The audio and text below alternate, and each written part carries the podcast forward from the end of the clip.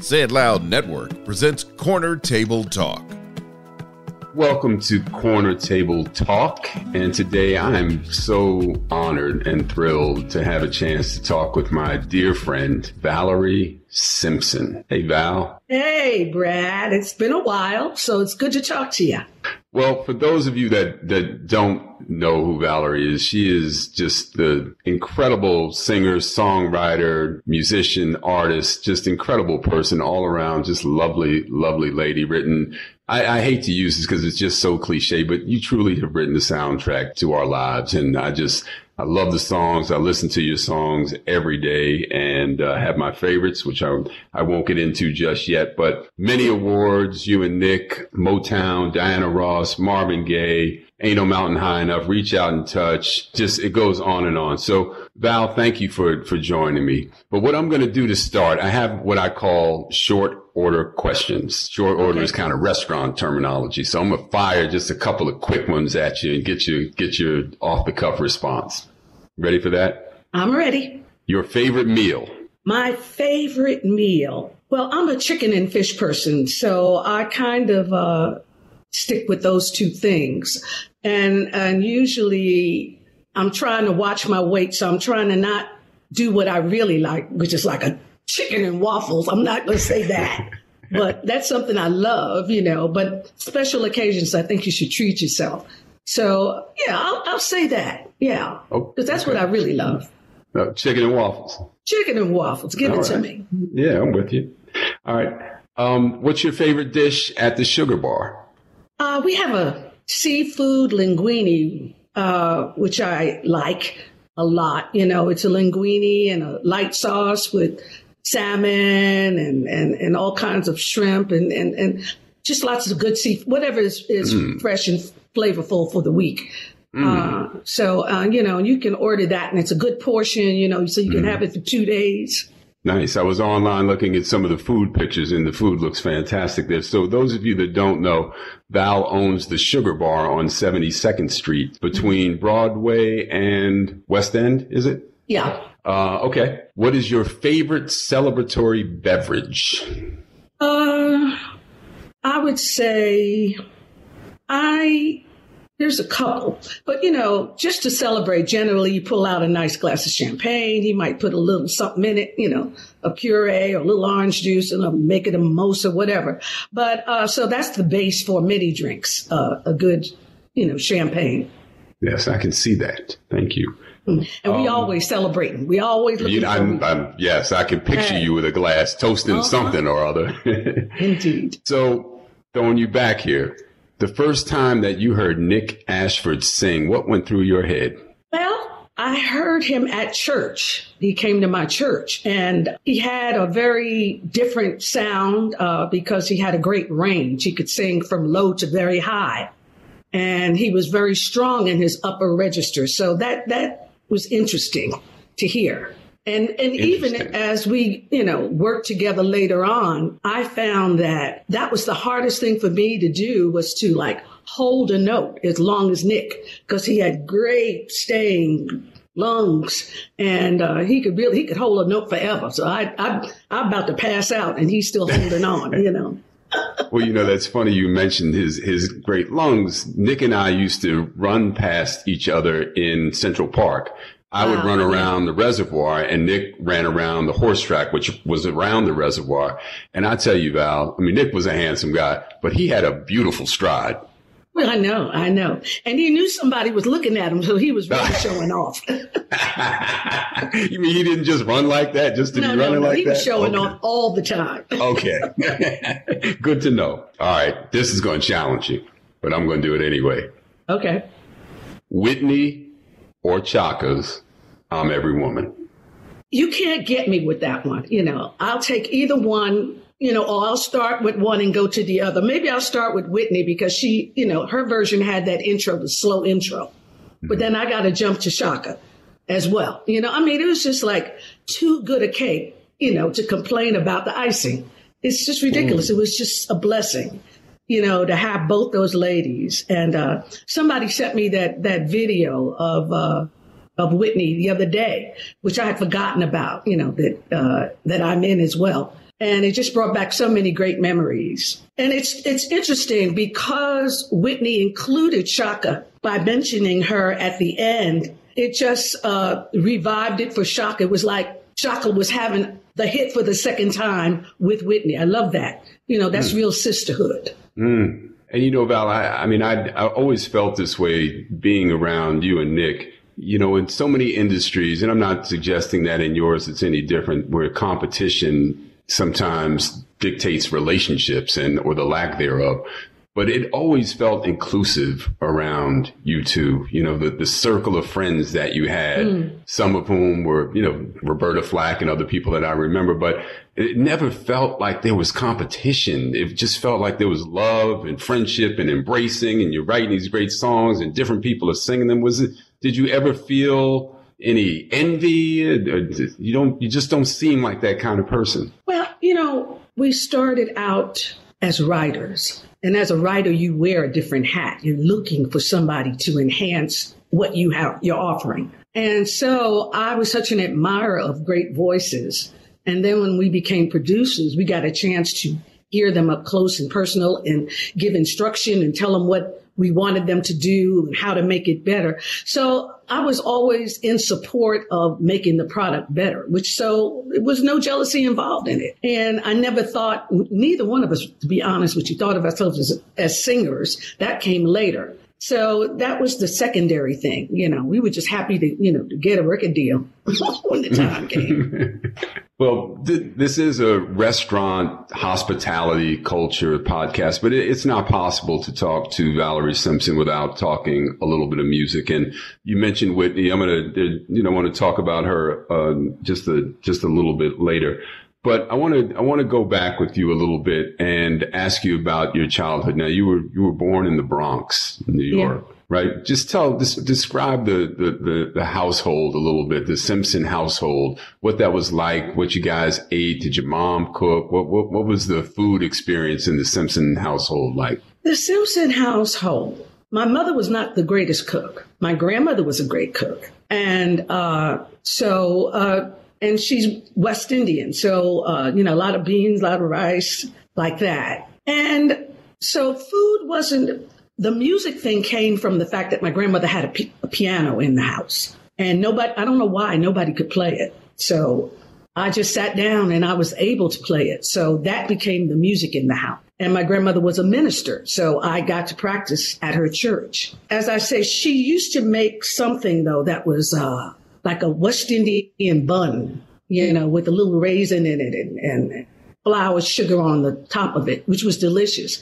But it's like, I don't know what happened to the recipe because, you know, it was weird. Nobody gave those recipes out. So consequently, when they passed away, the recipes left too. And I, I you know, and my aunt, who was a better cook than my mother, she used to make a, a slamming carrot cake. Same thing. She did not pass that recipe down. She took pride in it and she made us wait until she made it. And when she left, the carrot cake left. That was, it was gone. That's interesting. I, I love carrot cake. That's that's one of my favorites. You know, you you mentioned the piano and and uh, you discovering it very early on. I've also seen where you have talked about um, these days when you I know you have a piano at home, but when you pass a piano, you you have a hard time walking by one without sitting there and just hitting a few bars. Sitting in front of it now. Hmm. Wow. Oh, yeah. That's beautiful. So let's, I want to just dig in a little bit more to, um, you know, to growing up New York. So you come from the Bronx to Manhattan. Did you, did you move at one point from the Bronx to, to the city or did you continue to live in the Bronx?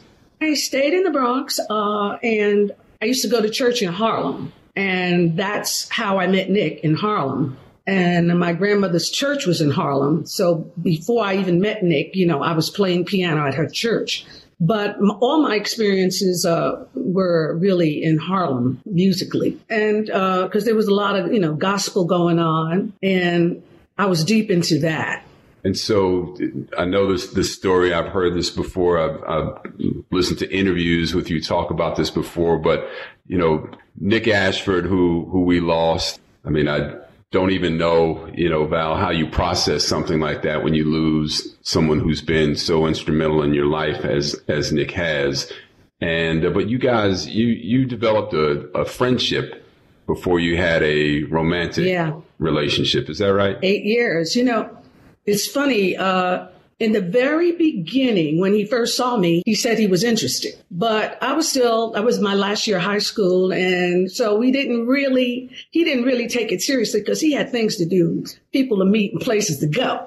So I was like at the bottom of his thought process. I doubt that, but go uh, ahead. And I was uh, just really, you know, kind of young and not, you know, knowing what was going to happen in my life. It just so happened that we had a musical connection. So once you tell me you're not interested in me, you know, because I'm too young, then, I, you know, I just closed my mind and went on about my business. And, but I'm so glad I did because otherwise we, wouldn't have had experiences to bring to a relationship. I'm in high school. I need to meet some people and do some things and, you know, try to be cute for somebody. So that's what I did. And then he went on and did his thing. And then eight, it took eight years, you know, for us to look at each other and see that this was really it. This was the real thing. I, you know, and um, I'm glad it didn't happen before. I'm glad you know, because he was really knowing me as a person. I was knowing him. We were liking each other as just as people. And uh, there was no pretense. You know, I was trying to pretend I was this and that and the other thing for somebody, but I wasn't. But he knew who I really was. And that's why, probably why our marriage lasted.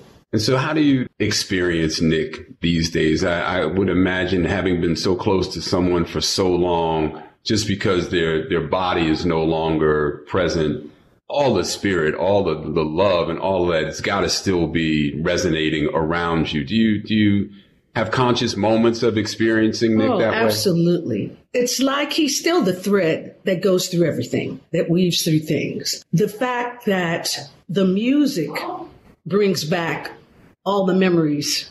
When I see the videos and stuff, it's like, you know, he's still here almost to me.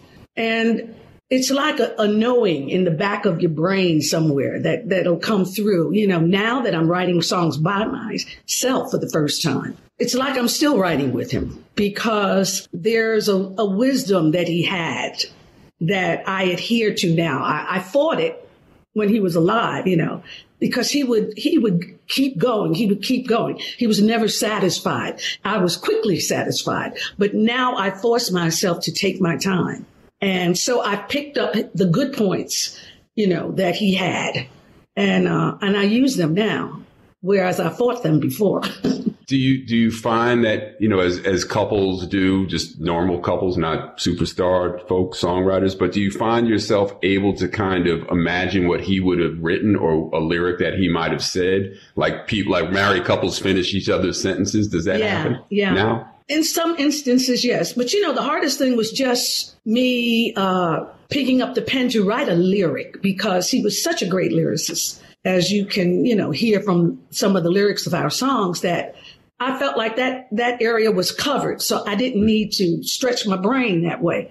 But now I realize I probably could have been a bigger help to him if I had used that element from myself and added in. I think the closest, you know, in I mean, there were a couple songs that I, you know, I felt instinctively and, and told him or had a verse for. But, you know, like when we wrote I'm Every Woman, he was like kind of dumbfounded because he was like, well, you know, that's the title. Because I said,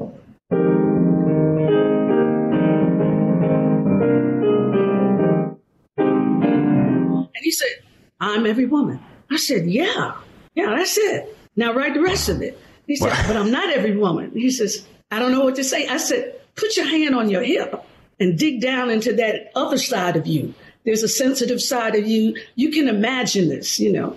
And he did. And he came back a couple of times and we fuss over a lyric or a line, you know. So, I mean, uh, I got a chance to interact that way with him over lyric. But personally, I was lazy. All those years, I was so lazy. He was so good, I didn't have to do it. And now I find I can do it. And it, I feel almost ashamed that I didn't delve a little deeper while he was here, you know, because I'm writing lyric now. It's interesting. I, I, don't think anybody that enjoys your presence or your music would ever think of you as a, as a lazy person. But I, I understand what you mean that where his his talent was. It's a was, muscle I didn't use. It's you know right. it was it was mm-hmm. something I had that you know mm-hmm. I just you know gave it to him to do. You know, um, I'll come back to something, but I wanted to, you know, you had come to visit me um, several years ago in, in LA and you came, I opened a restaurant called Post and Beam in South LA. Yeah. And, and, for those of you who don't know Val, Val's a pretty fancy chick, man. She dresses, she can wear some fly stuff. And, but she, she got in the car, her and Miss T and, and came and visited me in South LA. And I was so proud, one, because I really wanted her to see the restaurant, but two, I had created this uh, wall of album art and I had taken a bunch of my old albums and laid them out and took a photograph and laid a blue film over them and created this four by 12 beautiful print of all these various album covers. And I had, of course, I had to put Nick and Val's album up there, but Val was so funny. So one of my favorite songs is It'll Come, right? Oh. And so the album I put up there was Come As You Are. And you oh, said, no, that, "Oh, you had to put that cover. raggedy that raggedy cover because you didn't like the way y'all were dressed, but it was right. your cover." We, we had like you remember that?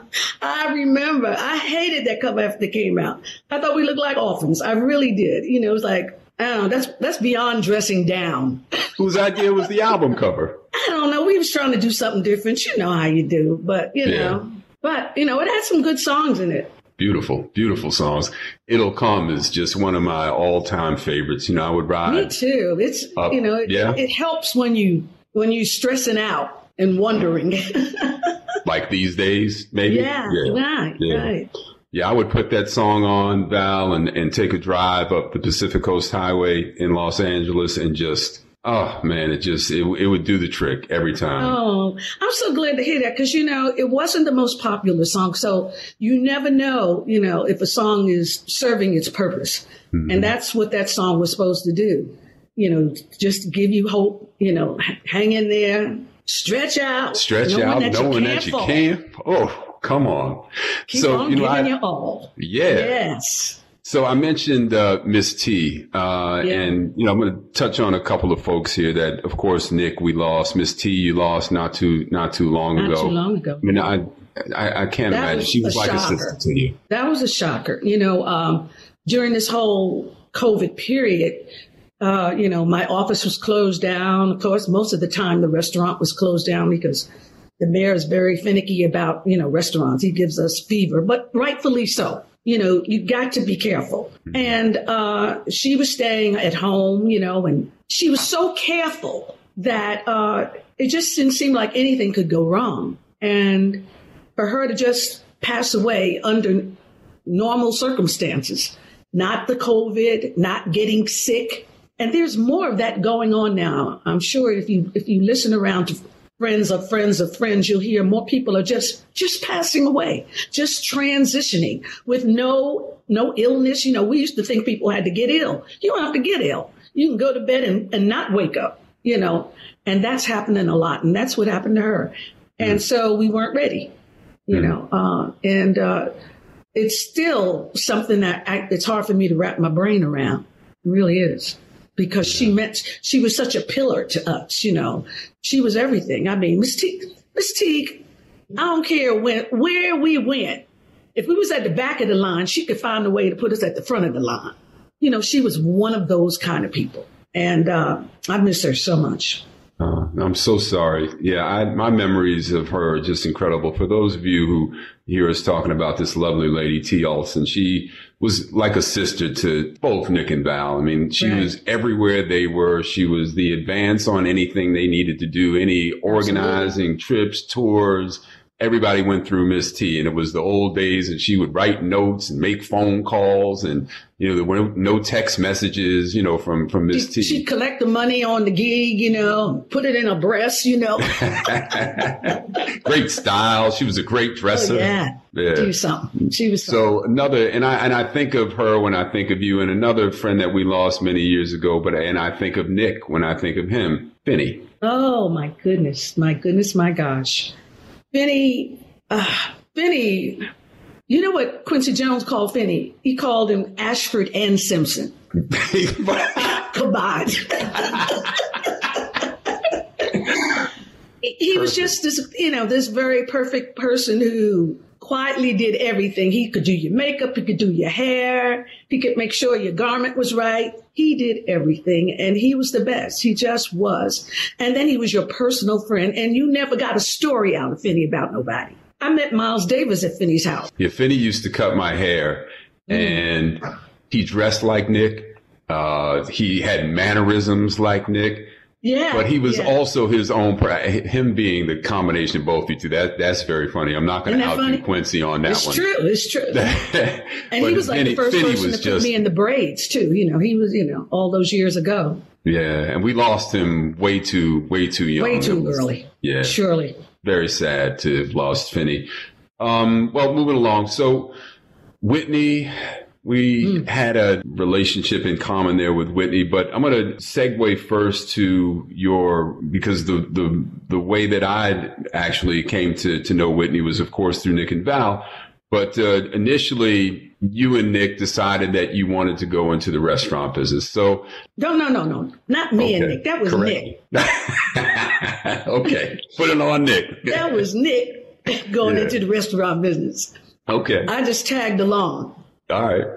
So, you know, I know that you had um, some experience with going out. I know you two used to like to go out on the town, you and Nick, and you would occasionally venture to the Upper West Side. My dad had a great spot up there called The Cellar. Um, oh, my um, goodness. I was right, telling my daughter about that place. How we used to sit up in there and, and, and watch the, it was, it reminded me very much of the Sugar Bar in the sense that, you know, you had great entertainment, wonderful food, great atmosphere. And, you know, our folks were up in there, you know, doing it. You know, it was, it was just a, a hot spot, really. Mm-hmm. Yeah, I used to love to see. And it didn't hurt that you look good and your dad. Howard, please, y'all. That was like a, you know, a, a forget about it. Y'all was, you know, and we would go up there. Nick would say, y'all go up there to, to stargaze, not at the singers, at the owners again. We say, yeah, we going on up. oh, now, thank you. You know, it's funny. I, I'd read recently. I was just trying to Google around to see if there was some stuff that I that I didn't know about you, and I'm sure there's plenty. But uh, I, I, read where you used to go down to Mikell's to see Richard Tee play, right? Oh yeah. And so I was just going to share with you a little funny. So my father and Mike Mikell grew up together in Hartford, Connecticut. Wow. And back in the late 60s, when Mikell's was a place called Vic and Terry's, my dad and Mike were supposed to go into business together and buy it and turn it into a restaurant bar. So Mike then met Pat Mikell and they ended up doing the deal behind my dad's back. And he and Mike didn't speak at all after that, despite having restaurants two blocks away from one another and having been childhood friends. Isn't I didn't something? know that feud yeah. was there. Wow. Yeah. yeah Did they ever resolve it? Never resolved it. My but dad ended up getting a uh, deal. Mike married Pat. They married. Yep. Mike so and he Pat could got married. understand it was blame it on the woman. You know. we write a song about stuff like she, that. Yeah, right. Because she, you know, she snatched him up, and then she had to become the partner with him. That's exactly what happened. He could have forgave her that. My father wasn't one to forgive on that one, but the Cellar became available several years later. And ironically, it was opened by an African American gentleman in 72 or 73. My father bought it at the end of 73 and Jeff was the original owner's name and he wanted to sell it because the clientele had become too black. Perfect. Isn't that something? Perfect. So anyway, so the cellar became a, a, great spot. The Upper West Side became a very vibrant scene. If you remember Russ Brown's, Mikell's, oh, yeah. the cellar. I mean, they had lots yeah. of places to go. We don't see too much of that anymore, but Sugar Bar is kind of holding that torch, but not a lot of that on the Upper West Side. Hmm? Well, yeah, in particular, uh, the food and the entertainment. That was, mm-hmm. you know, Russ Brown's. I think uh, Phyllis used to play there a lot. Phyllis yes. Hyman. Yeah. Uh, and then you all had a, a, big array, you know, with Melissa Morgan and, and Johnny Kemp. Y'all used to have, I mean, these children, you know, were up in there on a regular basis, you know, and so you could go there and get everything you needed, you know, great entertainment, good food, like I said, good looking owners. You couldn't yeah. Well, thank you. And, and, you know, it was see us, you know, it was, a, yeah. it was a community, the you know, aspect to yeah. it, right? That right. we really enjoyed being around one another. So I want to, I want to fast forward to 2020. So mm-hmm. initially, you went in business with a gentleman Bobby Ox and you, you Right. opened up this big, beautiful place. Now you and Nick were very, and, and are, you are continue, you continue to be very savvy real estate folks. But here you decided to lease this cavernous big building on 20 West 20th Street and dump quite a bit of money into a rental situation. Now, I can't imagine that could have been too comfortable to you knowing that you were paying rent and renovating somebody's building. How, how did, how did that happen and how did you feel about the venture It- when you how it happened was a big mistake, as you well know. Uh, you see, initially we were not supposed to be involved to that extent. We were the celebrity element ownership. So we were approached by Bobby Ox to put up a small amount of money, and Nick said, "Let's do this." I'm like, mm, but it, you know, it was like in the five figure range and, and small, and so we said, "Okay." because it was it looked like it was going to be a nice place. That's how we got involved. But then he ran out of money, and then Nick wanted to step up and become the main thrust of the thing, which is where we got into trouble because it was already in place. The rent was set, everything was done, and now we just need some money. So then suddenly Nick is liking it very much, and so we come in as the deep pocket. So that's how we got caught into that. Mm-hmm. And so the the first year you opened, I think it was '86, right? Summer of '86. Somewhere like that, yeah, 86, Right. 87. Um, things didn't go exactly as planned. Just aside from the fact that that the original owner Bobby didn't didn't he ran out of funds, but as far as the operations were concerned, didn't quite live up to what what. Oh, absolutely not. I mean, you know, as you well know, it's a cash business. And if you're not, uh, you know, watching it, and we weren't the kind of people who were going to be there every night and check and da da da da da. Well, let me see the receipts and da da. Once, you know, we didn't do that. And, uh, because Bobby Ox had other restaurants, we thought, we thought he was trustworthy, you know, so we left that in his hands. And, uh, like you said, it was a big project and, you know, you needed like 220 people every night. So that is no small matter to pull off. So, uh, we ran into a lot of trouble. So we needed a lot of help. So you guys came into you and Nick came into Memphis, a place that I had opened on Columbus Right. Avenue. I remember the night, and you know, asked me if I would be interested in working with you, and I, I was so thrilled. I was so honored, Val. I, I couldn't wait. I had opened up a couple of restaurants with the Memphis group, and I actually, upon the opportunity to work with you, I sold my interest in those places, and then came down to to 2020, and we had talked about this idea of converting it into more of a, a cabaret style night Right. because obviously your you know your relationships music, your yeah. your history made a lot of sense and so we we reopened i don't know if you remember but the first event that we had was the hagler leonard fight and I don't even uh, remember. yeah it was I a was probably- sold I out was probably night just mad at that point. yeah, still, yeah. Just mad. Uh, but yeah, we opened with the Hagler Leonard fight and, and streamed it in. And we, you know, we, I remember that we did like $30,000 in sales. And I had never seen a number that big. I mean, Memphis was doing pretty well, but I came from the cellar where, you know, a big week for us was like $7,000 for a week. Right, right. So, you know, that, that was a big number to me. But the thrill of a lifetime was being, you know, in, in company with you and Nick. I would come over to the, to your apartment. We'd talk about the things that, that we were thinking about doing and who we wanted to book and what have you. And that was just amazing for me. And it led to some of the most memorable experiences in my life. And I want to start with one of them, Nina Simone. Oh, Lord. Oh, Lord. Let's talk about Nina. Whoever would have thought that we could get Nina Simone to appear at our club? Wow. I mean, you know, but you know the thing that bugs me the most about that whole experience that we all had together? Why weren't we taping, videotaping those shows? There's no video of those wonderful nights. You know, I should have had a video camera right here in this house that I'm in, having her stay with us. Nina Simone was a trip. I love her so much. I mean, but she would wear you out, as you well know.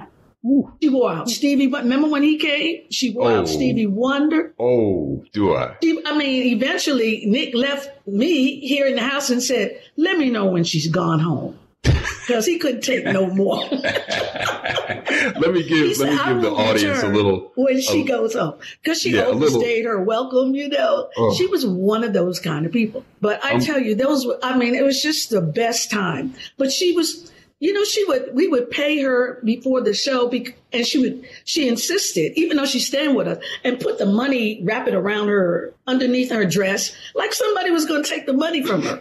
It, would, it was just mind boggling. But, you know, I think that was the history of the kind of people that she had dealt with in the past. And she just didn't trust anybody, even though she loved us. You know, she still didn't trust them. When one night we said we're going to go out from the uh, 2020, and she says, we said, well, she said, how are we going to get there? I said, well, we ordered a, a limo because there's so many of it. She said, well, who's paying for it? I was like, this woman just would not believe that we loved her that much. She had not received that kind of unselfish love in her life. And, you know, uh, and I adored her. I just did, you know. I got some stories I can't even tell you. I know. Well, I'm, I'm going to tell one so well we got the we got the confirmation that that uh, Nina was going to join us and because of her love for for you and Nick. So but she made a specific request that she be picked up from the airport and Nick and Val have a, a beautiful Rolls Royce and right. she made a specific request that she be picked up in the Rolls Royce and I remember it was June or July but it was hot. Vance and I head to LaGuardia Airport to pick her up Nina comes out. It's hot, 85 degrees in a full length mink coat. She was ready for whatever was going to happen. In July. In July. That should have let us know what was going to happen next. yes, exactly. That was a preview. Yes. Uh-huh, of what was to come. Yeah, but but those just are memories in, that you know, oh gosh, are just so vivid in my mind. You know, she would send me a text. She said, "Send me thirty thousand dollars immediately, Nina." That's all. That's it. That's the kind of drama that she would bring. Mm-hmm. I loved her so much. Yeah, loved yeah, me so too. Much. You know, she called me for many years after that yeah. from around the world, sometimes collect. You good looking. I, am not surprised. Oh, oh Um, but it, yeah, and then the last time that I saw her was in Marina Del Rey, and she was with a gentleman who quote was interested in her. Uh, and then, you know, of course, it's sad to hear her pass after that. That was, yeah. that was a tragic loss. She, she lived a rough life. Yeah, yeah, but musically she gave so much and she was such a pioneer of civil rights. She didn't take no stuff, you know, no. and she'd speak her mind, you know. Yeah. And, and, and we don't have that nowadays, you know. Nina Simone, Ohio players, Nick and Val end up getting on the stage several times in 2020. Mm-hmm. We thought, you know, we might be able to resuscitate the business with uh, live performances. We changed the kitchen around, did a different menu, had a new staff come right. in, retrained everybody.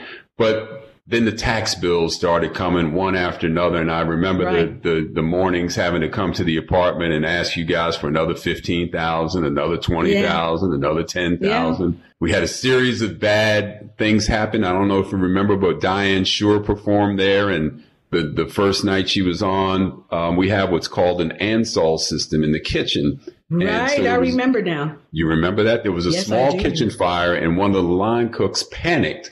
And rather than just dousing the fire out, he pulled the cord for the Ansul system and covered the entire cooking line with white powder and we couldn't serve dinner for that night and we had right. sold out shows. Um, and then we got robbed. Yeah. Do you remember that? I pushed that out of my mind. Okay. Well, you know, I won't, I won't, I won't know, stay on it too long, but it happened. The size was daunting too. The size mm-hmm. of that mm-hmm. restaurant was daunting mm-hmm. to me. You know, it's hard to get people out on a Monday, Tuesday, and a Wednesday. It's hard to exist on three days, Thursday, Friday, and Saturday, which is what we were trying to do, you know, and it, it, was a, it was a hard venture. It really was. And like I say, you know, we, Bobby Ox was in there.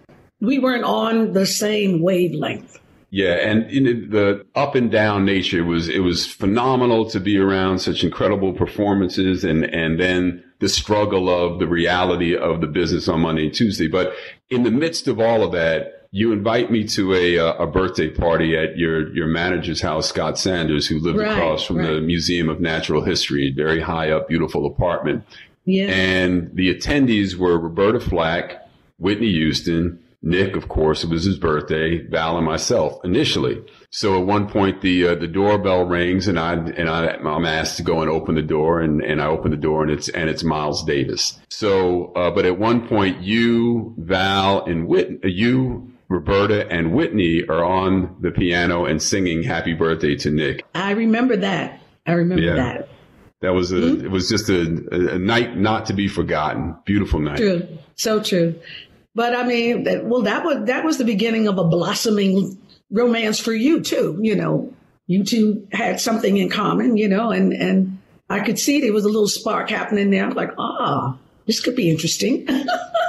yeah, it's funny. I, I was over by the window with her and looking down the street on Columbus Avenue and I pointed out where Memphis was and you know, at the time we, we didn't have a sign on the outside of the, of, of, the door because we'd run out of money before we opened. So we couldn't afford the elaborate sign we, we had picked out. And I asked her if she ever went out to dinner. And I said, well, if you like, I'd like to take you down the street there. So yes, as, as you mentioned, we, uh, we ended up, uh, you know, spending a little time together. So 2020, we ended up having to having to close and mm-hmm. that was the first time i had gone through an experience like that val where i had to you know let go of staff people and, and close yeah. a restaurant it was painful for me sure, how, how sure. was that for you well you know um, i didn't do it personally like you did it like during this period you know just having to lay off people i found myself trying to put my arms and my dollars around the folks that are near to me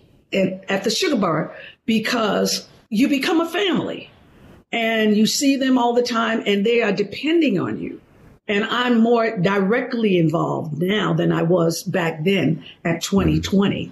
So uh, I, I, did not feel it as uh, acutely as I feel it now. Mm-hmm. And so I, my response is different. Of course, I mean, I still had those bills to pay. I mean, we ended up having to pay back everything that we had brought into, you know, into uh, 2020, you know, the tax bills got paid, you know, but it, it, it, was a, it was a trying time. You know, it was almost like, you know, you bit off something that was mountainous, you know, and you didn't even know, you know, how it was going to crumble.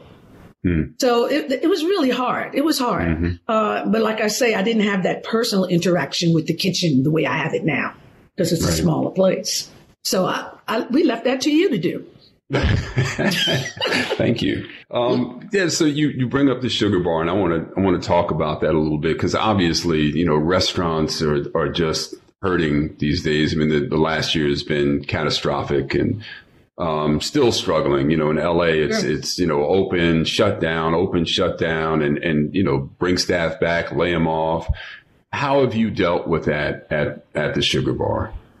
Well, what we've done is held on to my, you know, my two main kitchen people, a couple of bartenders. And what I tried to do was, was just take care of them, really, because I figured even though, as long as I'm able, I want to back them up because they are so dependent on this and they don't have any other, you know, anywhere else to go and nothing else to do. So, you know, I, you know, I try to write that check. I've written that check when we needed to write it, you know, and I'm glad I was able, you know, I did not even want to do the sugar bar. Again, that was Nick. So I feel, and he, he was smart enough to tell me a couple of times, you know, he was like, well, you know, you got the power. All you got to do is tell me to pull the plug, and I pull the plug. And you know, when somebody gives you that kind of power over the situation, then you don't pull the plug. He knew exactly what he was doing. you know, it's funny, Val. I remember Nick talking about when we had 2020, even then he was thinking about doing something at, at your building there, but he wanted to call it nothing but the blues. Do you remember yeah. that? Uh huh. Uh huh. Well, so we had did- a nothing but the blues night that we continued to have on Tuesday night where we would just do uh, blues numbers. But uh, actually, I know that I have had more fun at the Sugar Bar than anyone. I have um, grown musically just by watching talent, encouraging talent. Uh, so, you know, it's funny how things work out, even though I wasn't in favor of it. It was good that we had that, not knowing that he was going to pass. But that was a project that he got to do entirely by himself. Valerie had nothing to say about it. Valerie didn't put her money in. He put all his money in. You know, I had to remind folks, I said, well, we're not joined at the hip. We look that way, but we're not. So this is his baby and he got to decorate it and use all the African art and everything. He spent more money in there. I didn't need to know how much. But, you know, he did everything his heart desired and the place turned out great. So therefore, uh, he envisioned a dream and he lived it out. And then when dream was such a good one that I had a good time in it, you know. Yeah, I, I can imagine. You know, it's it's uh, a, a thing I like to to sometimes remind myself is the the saying, "How can we miss you if you don't go away?" And you know, we've not been able to get out in public and socialize in yeah. restaurants and bars and, and clubs and what have you. And when you think of a place like the Sugar Bar that has the kind of entertainment that you have and has the the pedigree of you there and and the the type of people that'll be attracted to it because it's a Valerie Simpson place. That environment is just so special. The ability to, uh, the opportunity to get out and hear music, have great food, have drinks around friends. Right? It's it's something that yeah. we just kind of took for granted as New Yorkers, especially where you just walk down the street and there's ten places before you get to the corner. But right. then there's that one special spot that just really resonates and it, and it's and I think the Sugar Bar has really kind of grown up to be that spot. Would you agree? Would definitely agree. You know, uh, and aside from the young talent, people like uh, like Quincy, when he comes to town, he always comes through. And he stays until we have to put him out, you know, it, because he's having such a good time. You know, Maya Angelou, when, when she was alive, she called it, you know, her joint and she would pull her big bus up after a, a gig and walk through, you know, uh, Coretta, I have a picture of Coretta Scott King and Maya Angelou with martini glasses with hands raised talking in the sugar bar. You know, it, there's so many wonderful memories and people because everybody wants to wind down sometime. And the busier you are and the more important you are, the more difficult it is for you to find that spot where you can be you. And so I think we provided that through the years, you know. Um, Cicely Tyson would come I gave a party for her when she got the Oscar, and uh, B. Michael, her the gentleman who makes all her clothes, who's a close friend of mine and her nearest dearest friend. We gave this party for Cicely in honor of her Oscar. It was just real. Everybody wanted to hold an Oscar. They'd never held an Oscar before, you know, things like that. When those things happen, you know, it just reminds me that Nick had a good idea because mm-hmm. people do have to come together and they want to be comfortable and uh, I don't know. I probably would live a very sheltered life if I hadn't had that place to go to. You know, where would I go?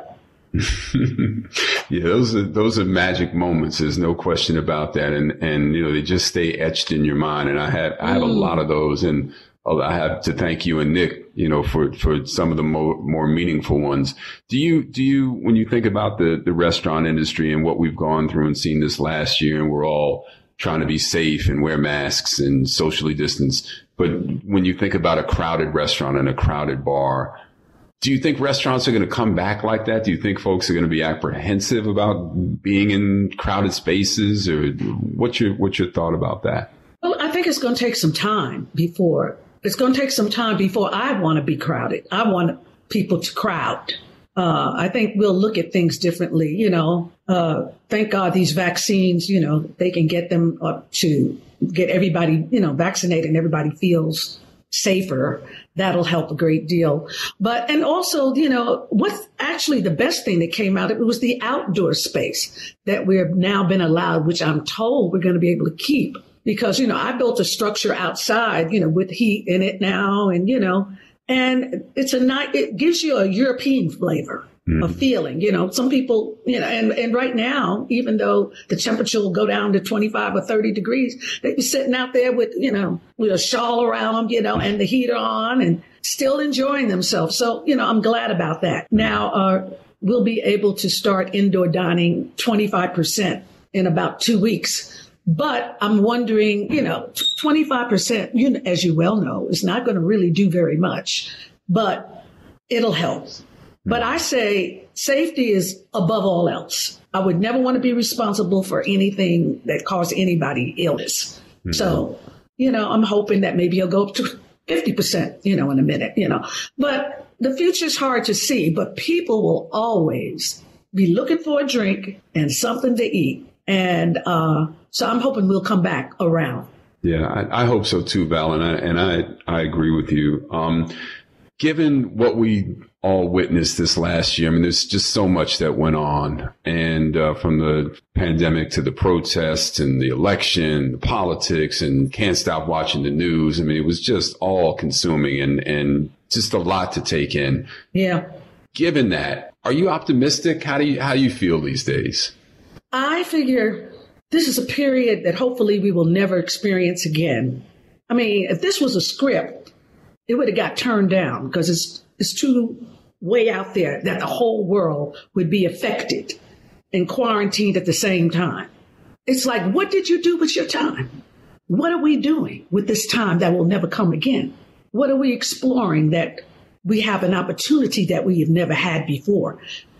How have you found listen to yourself in a way that you never listened before because you were too busy?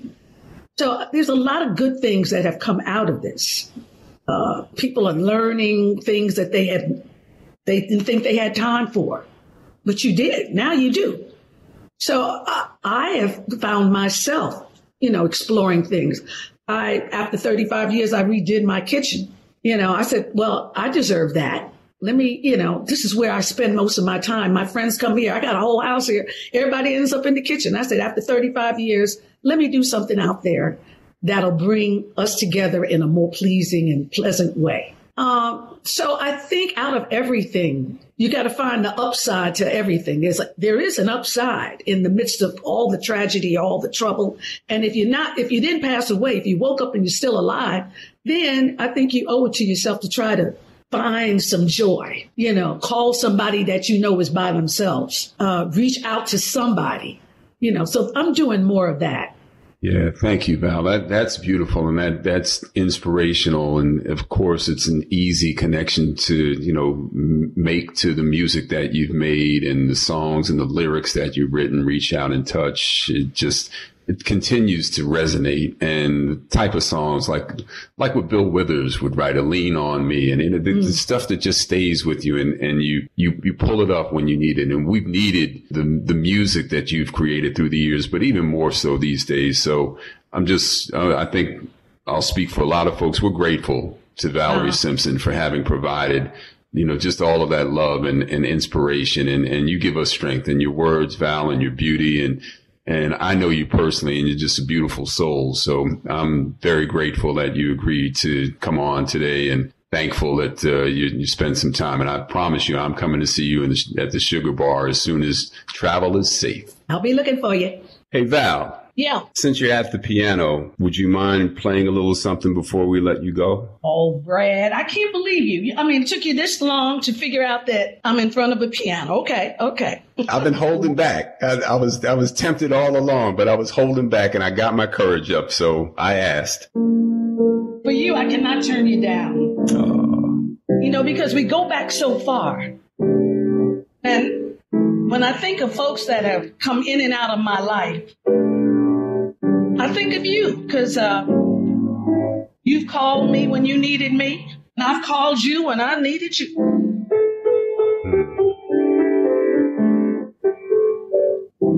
So if you need me again, call me. No matter where you are. You can call my name. I'll be there in a hurry on that you can depend. And don't you know that there ain't no mountain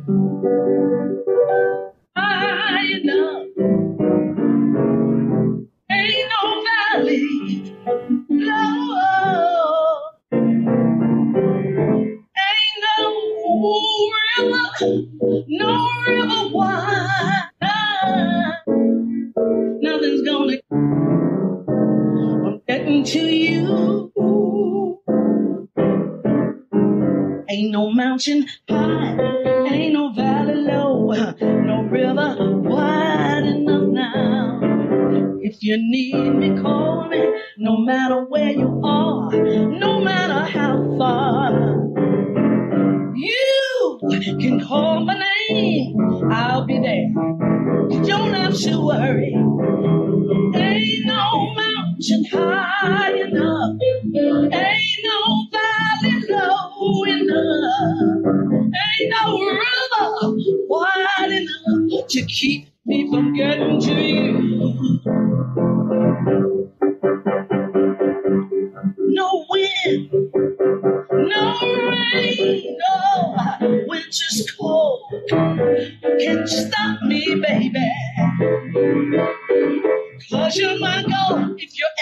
trouble.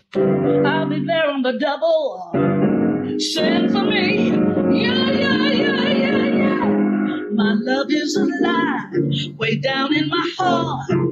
Though we are miles apart, if you ever need a helping hand, I'm there, I'm there, fast as I can. You know that there ain't no mountain high enough, ain't no valley low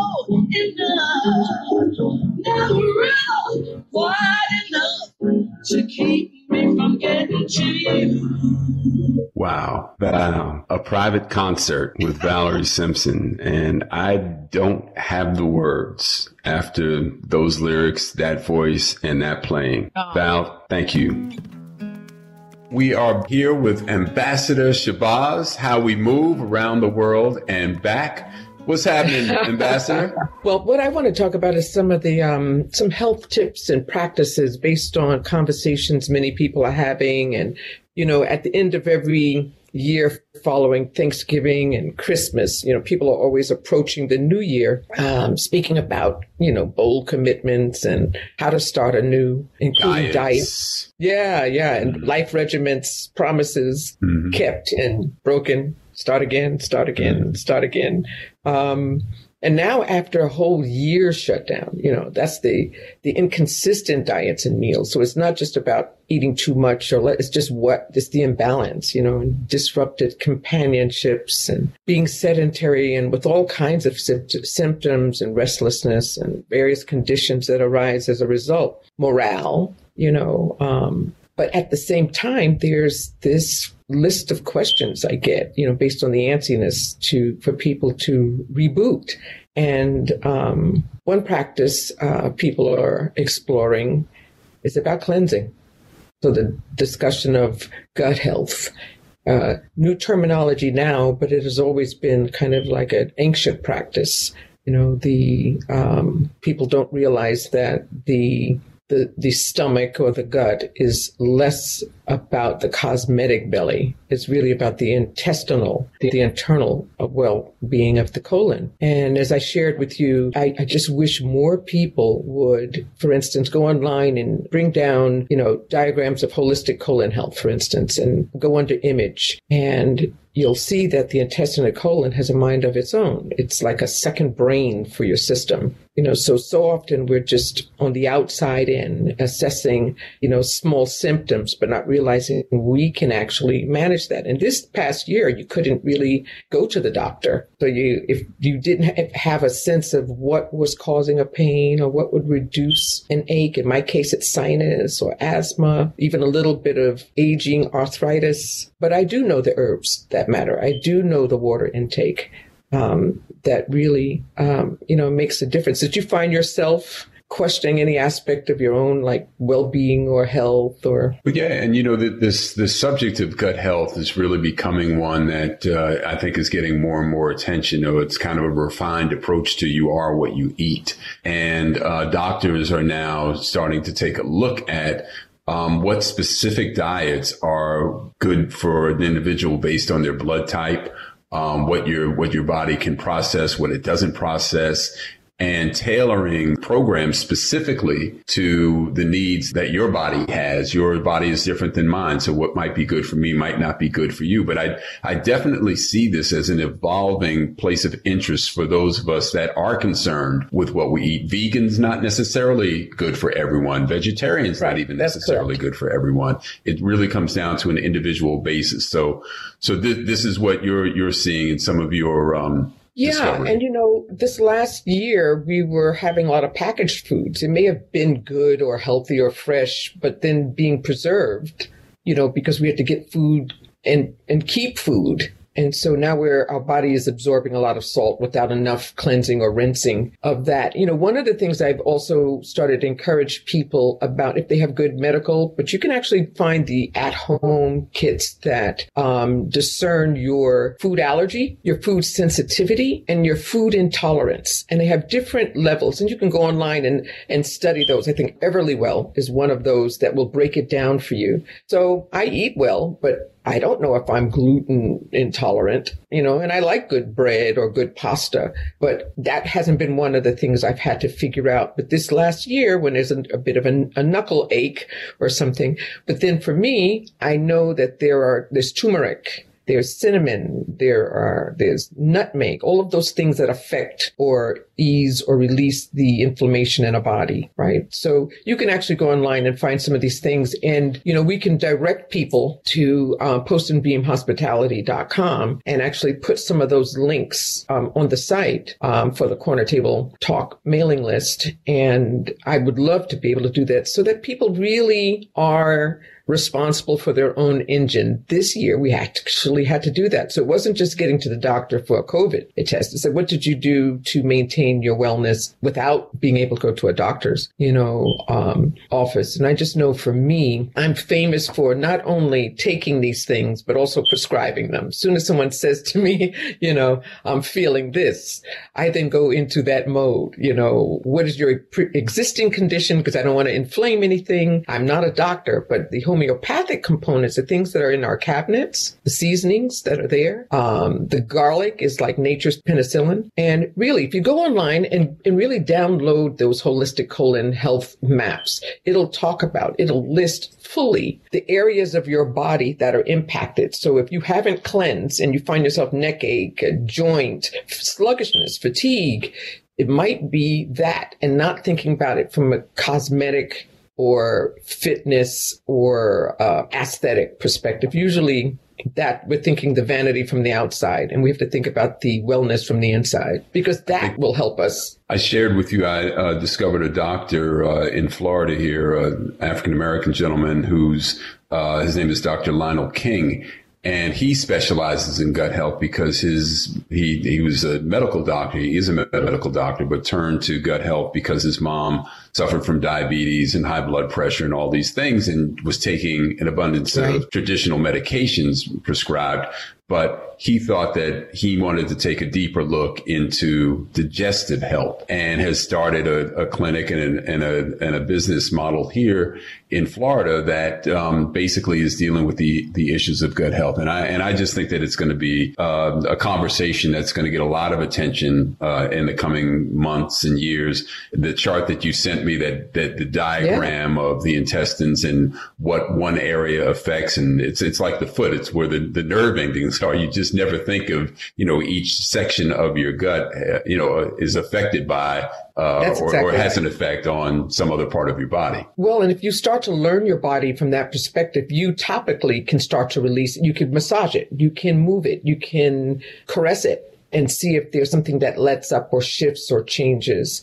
You know, um, when I was in my 20s, uh, my mother's the one that introduced me to a colonic. I thought she was crazy.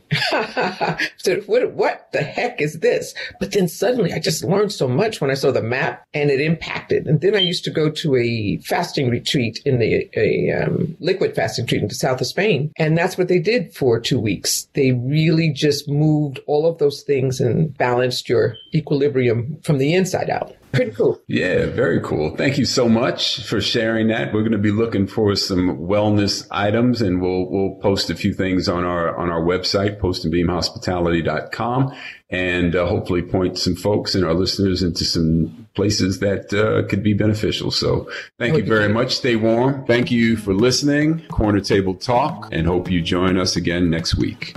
Corner Table Talk is hosted by Brad Johnson, produced by Brad and Linda Ailes Johnson. Coordinating producer Lauren Turner. Theme music Life Goes On by Bryce Vine. Executive producers Omar Thompson, Andrew Kalb, and Ken Johnson.